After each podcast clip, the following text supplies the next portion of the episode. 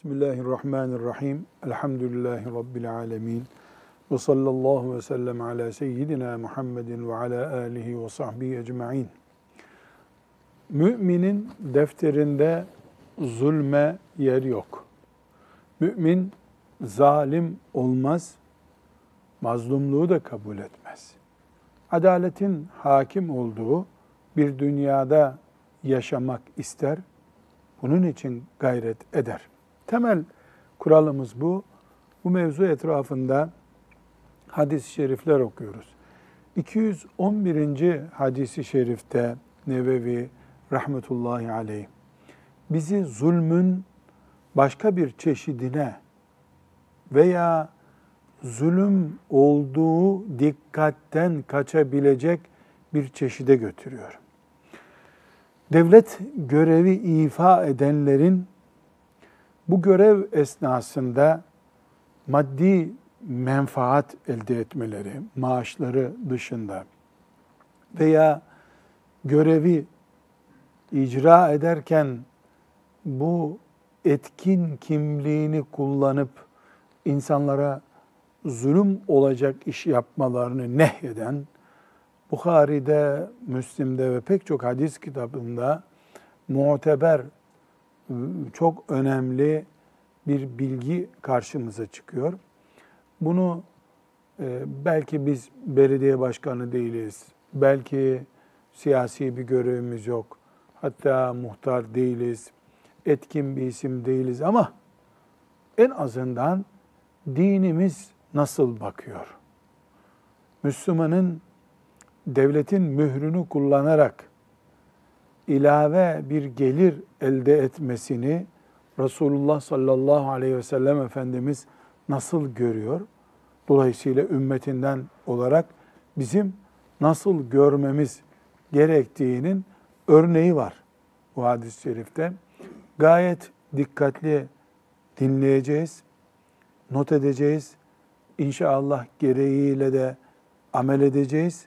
Hem bizim bir devlet görevi, devletle alakalı devlet mühürü ve imzası kullanan bir görevimiz olduğu zaman Allah'tan korkmamız gereken kırmızı çizgiyi bize gösteriyor. Onun için hem de dinimizin siyasete, yönetime, insani ilişkilere getirdiği ölçülerden birini öğrenmiş olmak için. Evet, bu hadisi şerif biraz uzunca hadis-i şerif.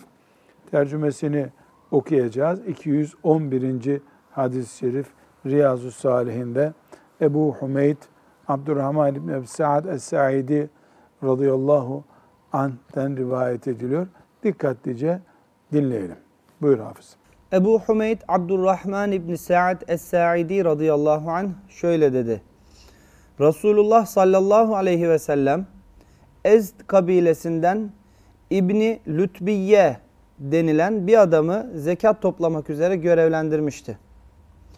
Bu zat vazifesini yapıp Resulullah'ın huzuruna gelince şu mallar sizindir, şunlar da bana hediye edilenlerdir dedi. Bunun üzerine Resulullah sallallahu aleyhi ve sellem minberde ayağa kalktı ve Allah'a hamdü senadan sonra şöyle buyurdu. Size söyleyeceğime gelince Allah Teala'nın benim idareme verdiği işlerden birine sizlerden birini görevli tayin ediyorum. Sonra da o kişi dönüp geliyor ve bana diyor ki şunlar size ait olanlardır, şunlar da bana hediye edilenler.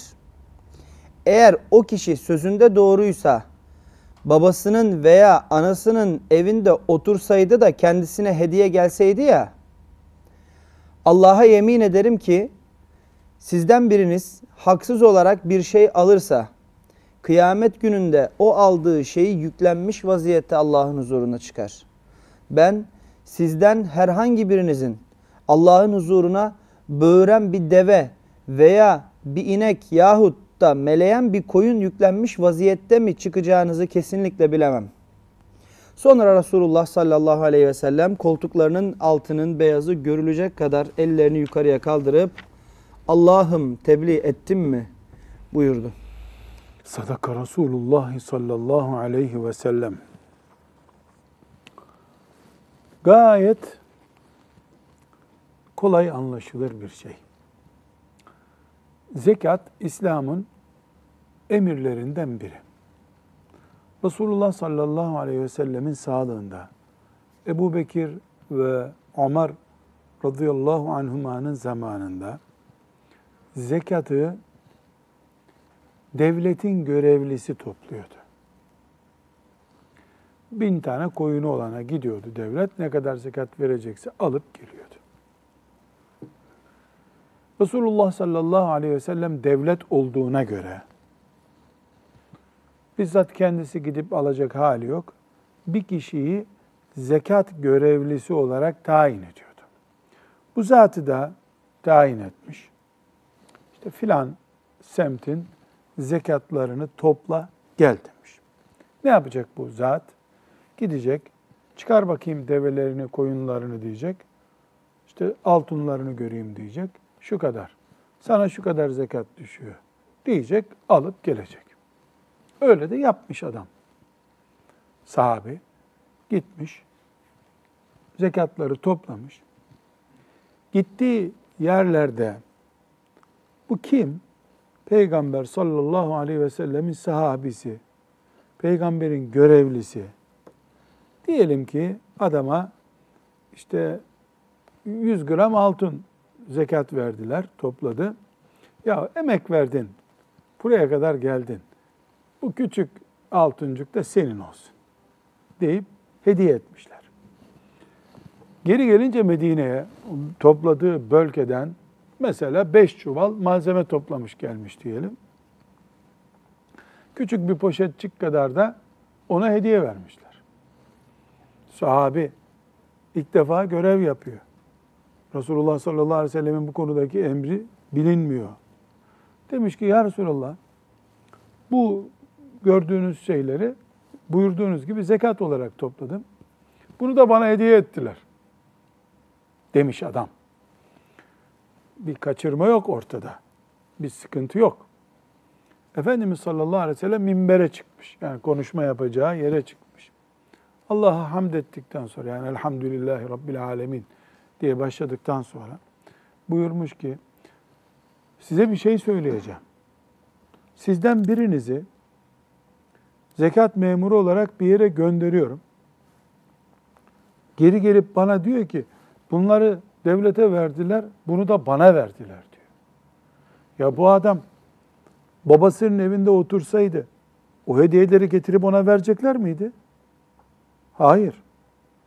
Benim verdiğim görevi yaparken görevinin ağırlığından dolayı ona hediye verildi. Bu nedir? Devletin görevinin icra edildiği esnada o forstan kaynaklanarak insanların sana bir hediye vermeyi arzu etmesidir. Babanın evinde olsan sana kimsenin bir altın, bilezik, saat hediye edeceği yoktu.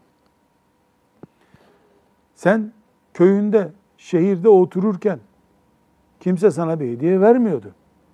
Devlet görevlisi oldun diye sana hediye verildi. Bu da nedir? Görev nüfuzunu kullanarak sen istememiş olsan bile sana bir hediye verilmesidir. Sonra buyurmuş ki sallallahu aleyhi ve sellem Efendimiz koltuk altları görülecek kadar kollarını açıp bu şekilde Allah'ım ben tebliğ ettim. Anlattım şahit ol ya Rabbi.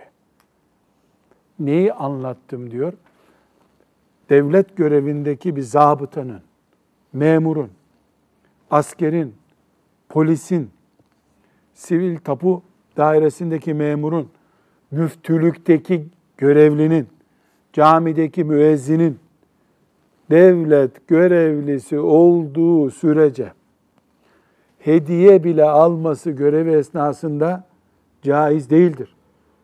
Bu yüzden İslam fukahası ittifak etmişlerdir ki devlet memurunun aldığı hediye rüşvettir, haramdır. Niye? Ne buyurdu sallallahu aleyhi ve sellem Efendimiz? Babanın evinde otursaydın bunu sana verecekler miydi? Yok, vermeyeceklerdi. Emekli olduktan sonra veriyorlar mı sana? Talha Hoca, Ne diyorsun? Vermezler hocam. Verirler. Emekli olduğun şehir, o görev yaptığın şehirse, hala oradan tanıdıkların varsa, sen hala memursun. Üstelik çok iyi bir memursun. Nasıl olsa suçun yok, kabahatin yok. Telefon ediyorsun, geliyor. Dolayısıyla yine rüşvet alıyorsun. O yüzden Müslüman bir devlette veya Müslüman olmasa da devlet ben Müslümanım diyen bir memurun anlayışında memurluk forsu devam ederken hediye almak yoktur. Peki Hafız Salih Efendi e, direkt rüşvet almak yok belediyede çünkü belediye devlet dairesi.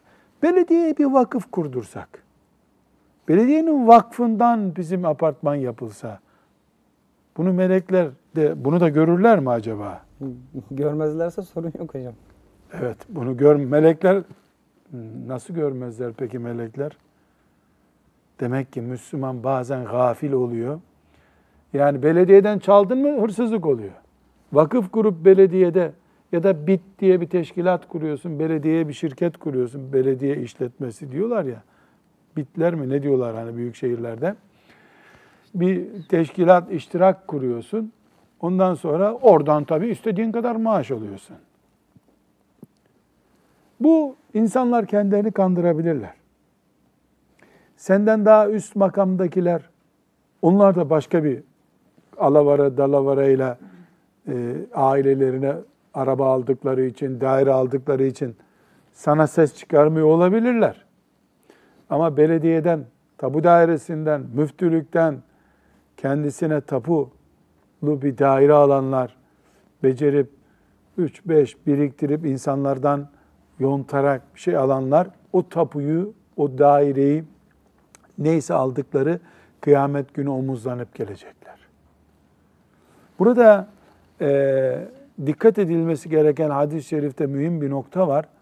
Yani burada biz ne görüyoruz? Resulullah sallallahu aleyhi ve sellem uyarmış diyoruz. Ama Efendimiz sallallahu aleyhi ve sellem mübarek koltuklarını kaldırıp Allah'ım ben tebliğ ettim sen şahit ol ya Rabbi diyor. Büyük bir emanet bırakıyor demek ki. Büyük bir emanet bıraktı. Bu büyük emanetin onun lisanındaki ağırlığı nereden hissediliyor?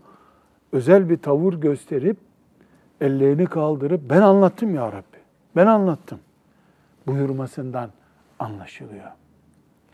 Buradan yola çıkarak şeriatımızın temel kuralını söylüyoruz. Bir, memur veya memur gibi biri. Mesela memur değil ama belediyenin bitinde yani şirketlerinden birinde mesela diyelim ki su şirketi, gaz şirketi, resmi şirket değil ama devlet gibi bir şirket. Orada da sen istediğinin gazını açıyorsun, istediğini kesiyorsun ya da cezayı görmezden geliyorsun. Karşılığında da sana küçük bir eşantiyon dolma kalem veriyorlar diyelim. Bunu babanın evinde olsaydın bu kalemi sana hediye edecekler miydi diye soruyoruz.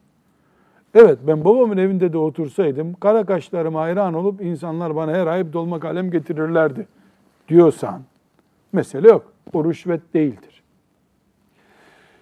Bu kanun ciddi Müslüman ve siyasetin ve idarenin ve paranın ve mühürün ve imzanın kesiştiği her yerdeki kanundur. Babanın evinde otururken sana bunu verecekler miydi? Hayır. Sen rüşvet aldın. Adı rüşvet değil bunun. İşte ikramiye ilavesi. Ne bileyim bin bir ismi var bunların tabi. O isimler senin üst müfettişini kandırır. Melekleri kandıramaz. Maaşın helaldi sana. Artı ne geldi? Ha, devlet kanun çıkardı. Kurban bayramında ek maaş verdi. E bu herkese veriyor zaten. Hiçbir sıkıntı yok. Devlet dedi ki, e, üç tane çocuğu olanın dördüncüsü olursa ilave şu kadar para. Ya bu kanun ayrı bir mesele. Burada herkese olmayan sadece sana özel olan ve kamuya gösterip bakın bunu ben devletten aldım diyemeyeceğin bir şey. Bu rüşvettir, haramdır. ismi ne olursa olsun. Burada Resulullah sallallahu aleyhi ve sellemin başka bir hadisi şerifini hiçbir memur unutmamalıdır. Ne buyuruyor? Resulullah sallallahu aleyhi ve sellem rüşvet alana da verene de lanet etmiştir. Peki durduk burada şimdi. Hadis-i şerifin başından beri devlet dairesinde bu korsanlığı yapanı konuştuk hep. Değil mi? Ama Ebu Davud'un rivayet ettiği la'anallah, la'ane Resulullah sallallahu aleyhi ve sellem er-raşi vel murteşi.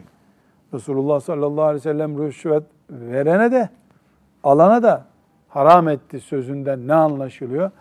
Müslüman işini iki dakika geç yaptıracak ya da iki lira pahalı yaptıracak diye memura rüşvet vermez adamdır. Rüşvetliyi teşhir etmek lazım. Rüşvet, rüşvetçiye destek olmamak lazım. Rüşvet niye alıyor memurlar? Veren bulunduğu için alıyor. Niye veriyor insanlar? Ya, ya yasal olmayan bir iş yaptırıyorlar. E zaten suç bu. Yasal olmayan bir iş niye yaptırıyorsun? Ya da hakkını aramayı bilmiyor Müslüman. Gidip bir üste şikayet etse memur elini ayağını öpe öpe yapacak o işi. Üşeniyor üste gitmeye. Buradan bir dolma kalem vereyim sana diyor. Her halükarda rüşveti alan da bu ümmetin lanetine müstehaktır. Veren de müstehaktır. Ne yapalım işler yürümüyor. İşini düzgün yap. İşini düzgün yap. Düzgün yapanı engelleyemeyecek yasalar var. En üste kadar dilekçe ver. Miting yap, bağır çağır. Memur işimi halletmiyor diye. Sessiz kalıyor vatandaş. Sessizliğinin de faturası gibi bir rüşvet ödüyor, bitiriyor. Bazen devletler e, böyle asıp kesiyorlar. Gümrükte şöyle ederiz, böyle ederiz diyorlar. Ufak rüşvetleri önlüyorlar bir ay, iki ay. İki ay sonra o rüşvetle ilgili genelgeyi çıkaran adamın bile oradan arabası geçerken o veriyor rüşvet bu sefer. Ya da onun vermesine gerek yok.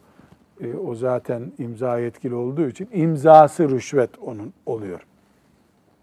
Bu hadisi şerifte e, Resulullah sallallahu aleyhi ve sellem Efendimiz memurun e, rüşvet tüplü bir hediye almasını, hediyeleşmesini ne olarak görüyor? Kıyamet zulümlerinden bir zulüm olarak görüyor. Yani kıyamet günü bu hesap verilecek. Dolayısıyla biz Hitler kıyamet günü çok çekecek cehennemde diyoruz. Küçücük bir Hitler de bizim kasabadaki belediyede var. Yani sadece Allahu Teala e, Hitler'e mi, Mussolini'ye mi azap edecek insanlara zulmetti diye? Elindeki imzayı, yetkiyi kötü kullanan, haksız kullanan, insanlardan yasal olmayan e, hediyeler vesaireler alarak iş yapan herhangi bir insan bu, bu muhasebeye kıyamet günü muhakkak tutulacaktır. Zulmetmiştir insanlara. Dolayısıyla bir iktidarın zalim olmayışı sadece e, yasaları adil çıkarmakla değil, en ucra köşedeki memurlarının bile dolma kalem alıp almadıklarını insanlardan ölçerek anlaşılabilir. Çünkü Resulullah sallallahu aleyhi ve sellem Efendimiz ellerini kaldırıp ben tebliğ edim, ettim deyip gitti bu dünyadan. Bu çok açık bir ifade. Ben tebliğ ettim gittim. Bu tebliğde neyi tebliğ etti Efendimiz sallallahu aleyhi ve sellem? Ben zulmetmiyorum değil. Zaten kendisi zulmetmiyor aleyhissalatü vesselam. Memurunun da bunu yapmasına asla musamaha etmediğini söyleyip gitti sallallahu aleyhi ve sellem Efendimiz. Şeriatın ince ayarları bunlar. Yani bu, bu hassasiyeti gösterebildiğimiz zaman işte İslam budur diyebiliriz. Ve bir noktada Hafız Salim burada çok dikkat çekiyor. Resulullah sallallahu aleyhi ve sellem Efendimiz memur gönderiyor. Gönderdiği memur bir yanlışlık yapıyor. Herkes o memuru biliyor. Zaten milletin içinde gelip ya Resulallah e, ben size şunları getirdim, kendime de bunları aldım. Adam söylüyor. Efendimiz sallallahu aleyhi ve sellem e, bu görev hatasını o adamı rezil ederek düzeltmiyor. Onun ismini bir daha anmıyor. Ne buyuruyor? Ya birilerine ben bir görev veriyorum. Gelip böyle böyle diyorlar diyor. Adam filan sülalenin filan çocuğu böyle bir kanun dışı bir iş yaptı. Resmi gazetede ilan ediyorum bunu filan demiyor. Cürmü yani o hatayı konuşuyor. Adam bir daha konuşmuyor. Bu peygamber nezaketidir aleyhissalatu vesselam. Adamı bir daha diline almıyor. Neden? Peygamber aleyhisselam da biliyor ki bu zat bunun haram olduğunu bilmiyordu. Ne güzel hediye verdiler bana diye sevine sevine gel. Kim bilir onların çocuklarına nasıl vereceğini de böyle hayaller kurmuştu. Bu bir hata. Hatanın üzerine gidip o adamı toplumda berbat hale getirmek Peygamber Efendimizin ahlakında yok. Ama ortadaki hata da büyük bir hata. Diğer memurlar da bunu yapabilir. Bu adam bir daha gidip yapabilir. Hatanın üstüne gidiyor. Hatayı affetmiyor. Orada esneklik yok. Bu yapılmamalıydı diye tembih ediyor. Ama kalk bakalım. Senin bir daha bu Medine'de yerin yok. Şöyle ettin böyle yani şimdiki gibi teşhir yok. Bunu da biz hem böyle e, uluslararası konularda hem de evdeki çocuklara uygulamamızda, vakıftaki talebelere uygulamamızda, medresede, okulda, camide, mesela aynı uygulaması Efendimiz sallallahu aleyhi ve sellemin camide var. Namaz kılarken e, namazda konuşuyor birisi. Zaten mescitte kaç kişi var ki? Yani Efendimiz sallallahu aleyhi ve sellemin mescidi alsa alsa 500 kişi alır. Onun günündeki mescit. 500 kişi anca alır. Çok kalabalık olsun 600 kişi alsın diyelim. Yani ön safta konuşmuş, duymuş Efendimiz. Kimdi o konuşan? Sen niye konuştun diye onu mahcup etmiyor. Birileri namazda konuşuyor, namazda konuşulmaz buyuruyor. Çünkü onun için önemli olan o hatadır. Hatayı yapan değil. Önemli olan namazda konuşma hatasını kaldırmak. Bunu kaldırabildikten sonra adamcağızın temiz olması zaten Efendimizin işine geliyor. Yani kirlenmiş, adı lekelenmiş ve adı kötüye çıkmış bir Müslüman Peygamber Efendimizin toplumu için bela bir sorun. E niye öyle olsun? Ama o kabahat namazda konuşma kabahati mesela olmamalı. Onu düzeltiyor. Adamı ıslah oluncaya kadar dayak atmak, ıslah oluncaya kadar bir daha de bakayım tövbe ettin mi çabuk bir daha de. Bu yok Efendimiz sallallahu aleyhi ve sellem'in siyasetinde. Bunu kendimize ders edinmeliyiz herhalde. Herhalde bunu ders edinmeliyiz. 212. hadisi şerife geldik. Resulullah sallallahu aleyhi ve sellem Efendimiz e, hala bize zulümden kaçınmamıza yönelik nasihatlerde bulunuyor. Oturup tefekkür edeceğimiz dersler e, bize veriyor. Şimdi bu e, dersimizi dinleyelim. 212. hadisi şerif. Ebu Hureyre radıyallahu anh'ten rivayet edildiğine göre Nebi sallallahu aleyhi ve sellem şöyle buyurdu. Kimin üzerinde din kardeşinin ırzı, namusu veya malıyla ilgili bir zulüm varsa altın ve gümüşün bulunmayacağı kıyamet günü gelmeden önce o kimseyle helalleşsin. Yoksa kendisinin salih amelleri varsa yaptığı zulüm miktarınca sevaplarından alınır, hak sahibine verilir. Şayet iyilikleri yoksa kendisine zulüm yaptığı kardeşinin günahlarından alınarak onun üzerine yükletilir. Euzubillah. Evet. Bir kere daha kul hakkı üzerinde olanların dikkat etmesi gereken bir başlık açıldı. Zulüm çünkü bu. Üç şey sayıyor Efendimiz sallallahu aleyhi ve sellem. Müslümanın canı, namusu, malı. Can, namus, mal. Bu üç şey Müslümanların üzerinde birbirlerine haramlarıdır. Irzımız, namusumuz, malımız, kanımız birbirimize yasak. Müslümanın malını alıyorsun, kul hakkı. Müslümanın canını acıtıyorsun, kul hakkı. Hadi öldürdü demeyelim, o zaten kul hakkı. Müslümanın onurunu zedeliyorsun, kul hakkı. Onur zedelemenin en yaygın örneği nedir? Gıybet, iftira, dedikodu. Peki ne buyuruyor sallallahu aleyhi ve sellem Efendimiz? Kıyamet gelmeden herkes böyle bir derdi varsa onu halletsin ha. Helalleşin gidin ahirete. Neden? Çünkü kıyamete helalleşmeden ulaşırsan sen.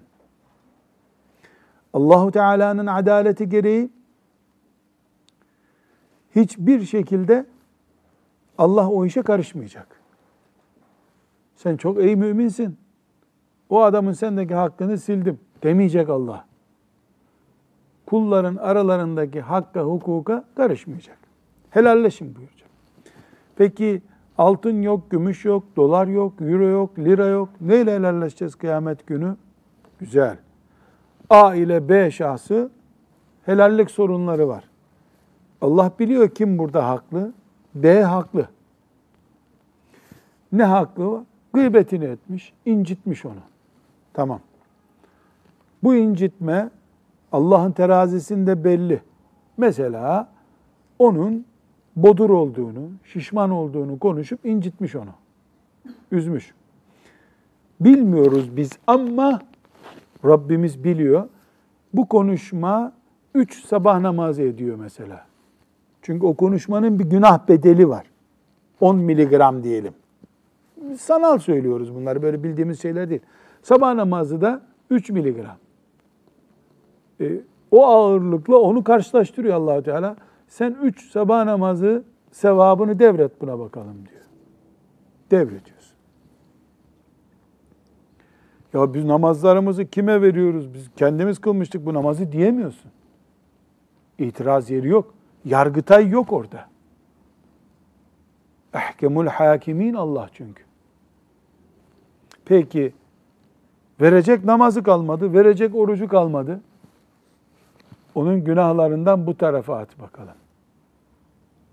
Hiç işlemediğin bir günahı o adamdan sana intikal ettiği için üstleniyorsun, karşılığında cehenneme gidiyorsun. Dünyada helalleşme sağlanamadıysa eğer. İslam dininin kurduğu hayat düzeninin hiçbir farkı olmasa, sadece bu olsa bütün beşeri sistemlerden ölçülemeyecek kadar daha üstün olduğunun belgesidir bu. Burada tazminattı, ödemeydi, hacizdi. Bunlar beşerin de yapabileceği işler. İslam'ın farkı ne? Müslümansan Müslümana zarar vermeden yaşayacaksın. Verirsen toprağın altında asas bunu ödetirim sana diyor. İslam'ın büyüklüğü bu. İnsanları 10 sene hapisle tehdit etmiyor. Ebedi cehennemle tehdit ediyor. Beşerin böyle bir ceza verme hakkı yok. Seni mezarda rahat bırakmayız mı diyecek. Ne diyecekler? Mezar cezası diye bir ceza da yok.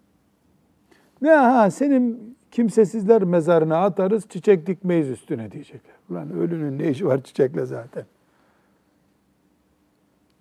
Bunun için şeriatımız elhamdülillah öyle büyük bir şeriat ki hiçbir farkı olmasa bu farkı yeter. Uyutmuyor seni. Niye uyutmuyor?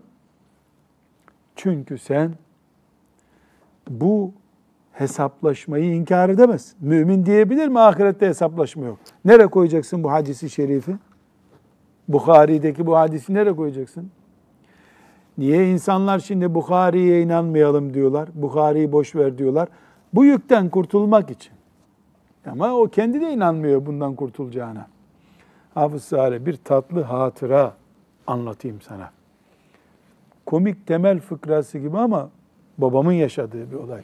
Babam 1958'lerde Rize'de imamlık yapmış. Dağlık bir köyde imamlık yapmış.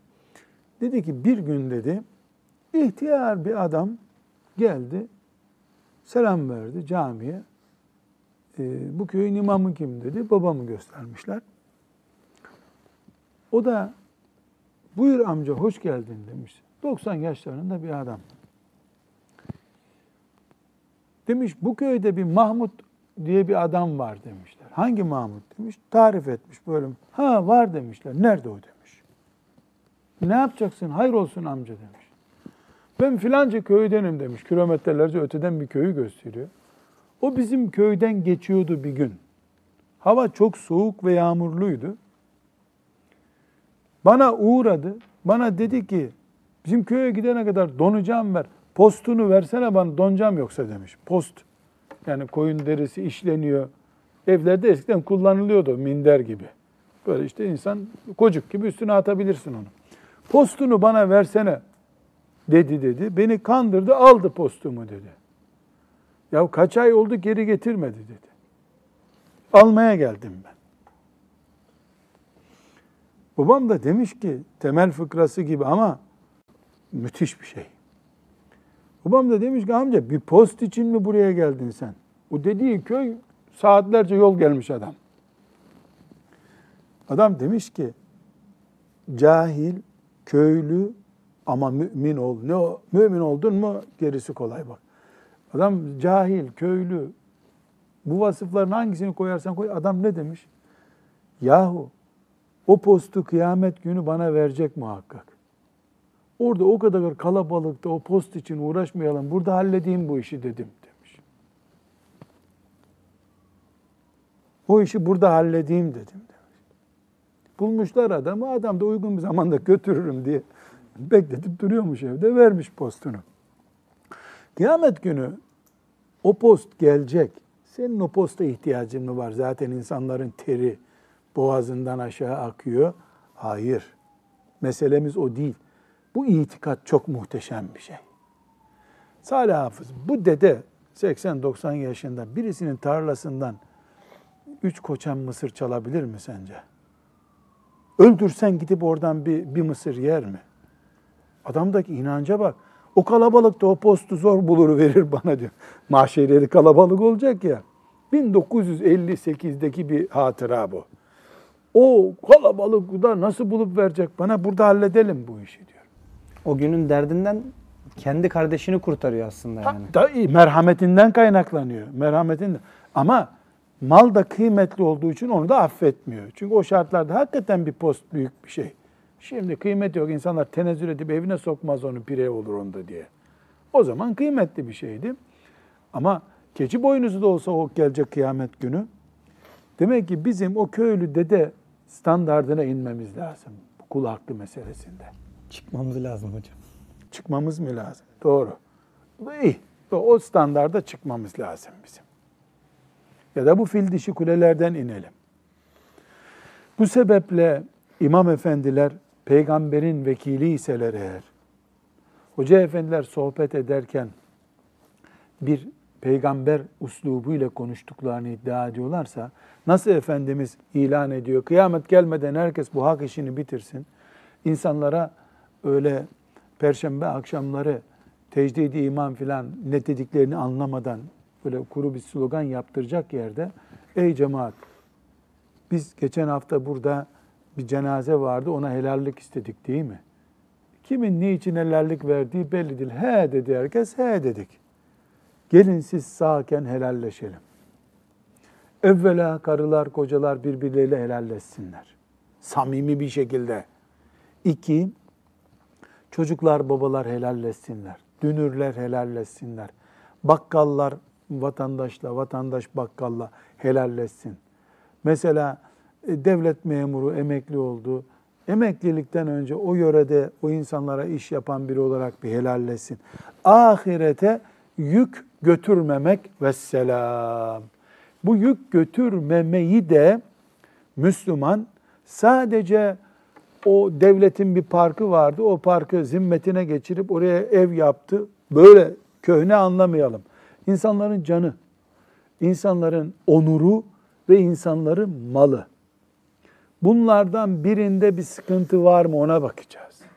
Çünkü Allahu Teala bu üç şeyin helalliğine karışmıyor. Adaleti gereği karışmıyor ama. Karışamadığı için değil. Adaleti gereği karışmıyor. Birinin canına zarar vermek illa öldürmek demek değil. Parmağını ezdin adamın. E o da canda. Onuruna zarar vermek bin bir çeşit yapılıyor. Şimdi bu asırda e, Talha Hoca Efendi mesela adamın tweet atıp tweette adamı teşhir etmek kul hakkı değil mi? Büyük kulaklarından hocam. Asıl kul hakkı. Köy kahvesinde dedikodu yapsan kim lan duyacak seni zaten? Köyde üç kişi duyacak. Bir tweet atıyorsun, dünyanın öbür ucundan üç saniye sonra vay o hırsızmış demek ki diye yankı geliyor. Nauzu billahi teala. O zaman mümin onur kıran bir adam asla olmayacak. Müminin onuru nasıl kırılır? Hatta kafirin onuruna bile dokunmamak lazım. Yani kafirin kafirliğine dokunulur. Kafirin mesela kafir böyle kamburu çıkmış bodur bir adam. Bodur kambur diye bir isimle onu çağırabilir miyiz? Hayır.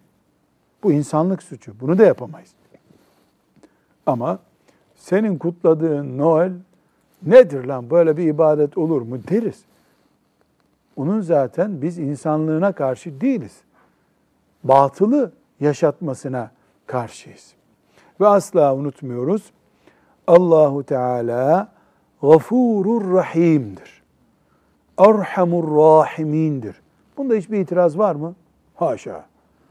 Peki kullar arasındaki ilişkiye karışıyor mu Allahu Teala? Karışmıyor. Niye karışmıyor peki? Öbür türlü adalet sağlanmaz. Herkese yaptığı kar kalır.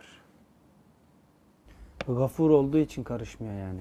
Gafur olduğu için, adil olduğu için Allah karışmıyor. Merhametinden dolayı karışmıyor. Bu sefer bütün eşkıya, onur kırıcılar, şahsiyet zedeleyiciler Allah'ın rahmetinden payını alıyor. Her beş senede bir vergi affı çıkıyor. O güne kadar verenler enayi yerine oluyor. O günkü adam da o günkü ücrette güya bir taksitlendirilmiş bir vergi veriyor, bir şey veriyor. Ama gününde vereni ne duruma düşürüyor devlet? Enayi durumuna düşüyor. Vermeseydin. Nasıl olsa af olacaktı bu. Her seçim öncesi bir af çıkıyor nasıl olsa. Dedirtiyor. Allah bunu dedirtmiyor. Seçim öncesinde af yok. Çünkü Allah seçim yapmıyor. Yani seçim propagandası yok Allah'ta. O Kur'an'ını indirdi, şeriatını emretti. Ve bir şeyi daha hatırlatıyor Efendimiz. Para yok kıyamet günü. Para yok. Ne var? Sevap var. Para yok, sevap var. Bu hatırlatma kitapta altı çizilmeli. Vaazlarda bu hatırlatılmalı. Parasız yere gidiyoruz. Ama bir hesaplaşmadan söz ediyoruz. Evet, hesaplaşmamız para üzerinden değil, ne üzerinden orada? Hasenatımız üzerinden. Biriktirdiğimiz sevaplarımızın üzerinden olacak neuzubillah. Peki bu bir cümle daha e, devam edelim. Bu helalleşme nasıl sağlanacak? Kıyamete gitmeden helalleşin diyor sallallahu aleyhi ve sellem Efendimiz. Nasıl sağlanacak? Helallik konusu maddi bir değerse kesinlikle o yerine getirilecek. Hiçbir şey yok. Gözlüğünü mü kırdın? Gözlüğünü alıp vereceksin adamın. Ama özür diledin de helal ettim dedi gözlüğü istemiyorum. Bir sakınca yok. Yasal olarak o ne isteyebilir senden? Kırdığın gözlüğünü ister. Bir. İki, e, adamın canına zarar verdik. Hastane masrafını ödersin, elini ayağını öpersin. Bir yol helalleşeceğiz. Gıybet ettik. Gıybeti neyle tartacağız peki? Tartacak hiçbir şey yok. Onun gönlü alınacak adamın. Peki alimlerimiz şuna çok önem vermişler. Mesela 15 yaşında bir genç iken, mükellef ama tabii 15 yaşında mükellef, e, birisinin gıybetini yaptı. Ve o adamı rezil etti gıybetiyle. O geldi 50 yaşına, bunun ne kadar büyük vebal olduğunu anladı. Ulan bu adamla helalleşelim düşündü. Fakat şimdi filan yerde müftü adam. Veya filan yerin valisi adam. gidiyor e, kahvede oturan birisine selamun aleyküm ben 18 sene önce 38 sene önce senin hakkında şöyle demiştim diyor. Bu toplum içinde insanı o gıybetin oluşturduğu zarardan daha büyük bir komplekse, zarara ve prestij kaybına götürebilir bir şeyse bunu o adam için istiğfar ederek, dualar ederek, onun için sadakalar vererek de kapatmak inşallah mümkün olur demiştir alimlerimiz. Ama ana sloganımız şu, mezara girmeden bu dosyaları kapat. Nasıl kapatırsan kapat. Hocam bu durum öyle bir zor ki e, yani buna benzer bir mesele bu karikatür meselesi. E, karikatür yayınlanıyor.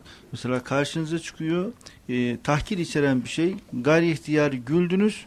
O zaman e, bunun da e, Tabii, hesabı verilecek. oluyorsun. Tabii kesinlikle. Kesinlikle.